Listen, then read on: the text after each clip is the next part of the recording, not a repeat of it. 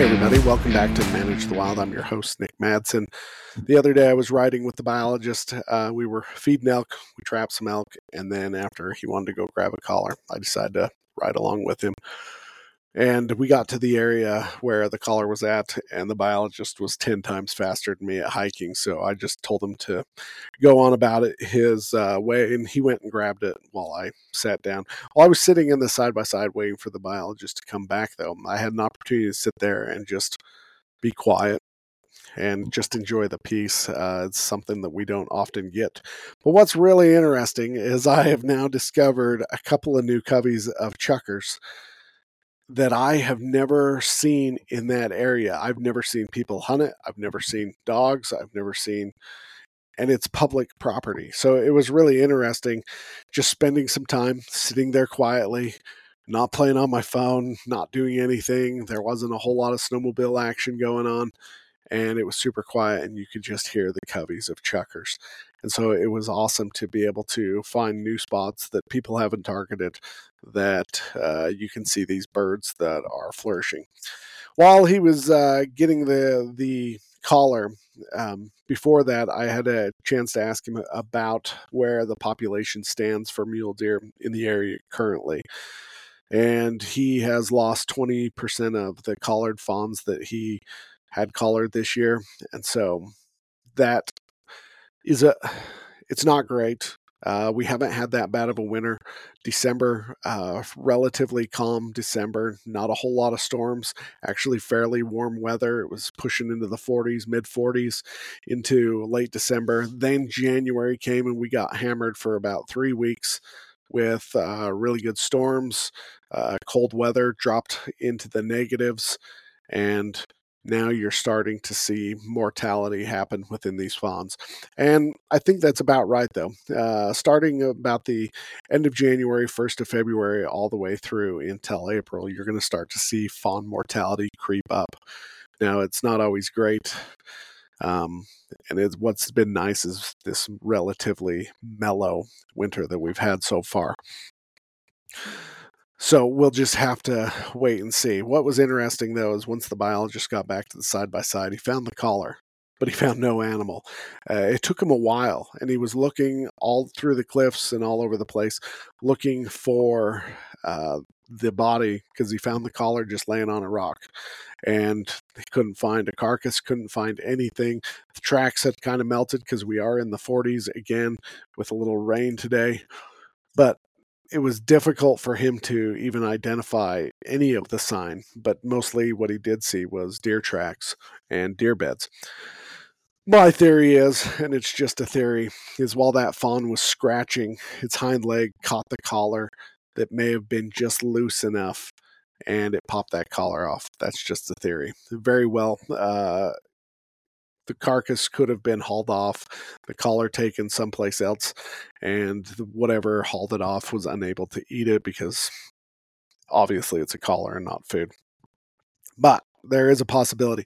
Some of these fawns that were collared were some of the fa- smallest fawns you'll see, about 50, 50 pounds. They need to be in that 60 to 65 pound range to have a really good chance. And so we're starting to see some of these smaller fawns die off at the first, and then as you go through some of the more healthier fawns, uh, whether it's uh, weather or predators. Um, a couple of the fawns that have actually died have been from coyotes and from predators, and so we do see some of these scenarios coming into play that don't involve weather, and so just another thing to watch out for. Uh, as we go into this period of death for fawns. Last time we talked about additive mortality and compensatory mortality. I just wanted to touch on a little bit where additive mortality really comes into play. There's a book that uh, I had to use in college, and it's called Conservation of Wildlife Populations. In that, they were talking about how additive mortality, you can see when hunters really play a part in additive mortality. One of the scenarios uh, they talk about in there, and the studies have shown, is when prairie dog colonies are involved. Now, it's an activity I've never done.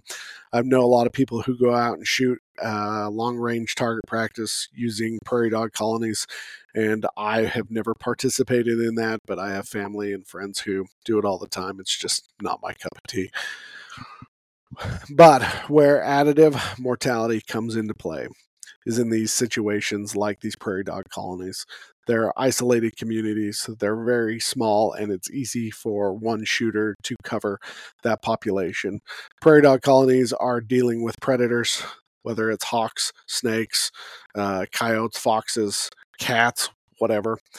Uh, they also have a lot of disease. Then you have those hard winters, and there's going to be some uh, starvation or whatnot, death due to weather and some of those events. And then you come in with a shooter who can cover the entire colony.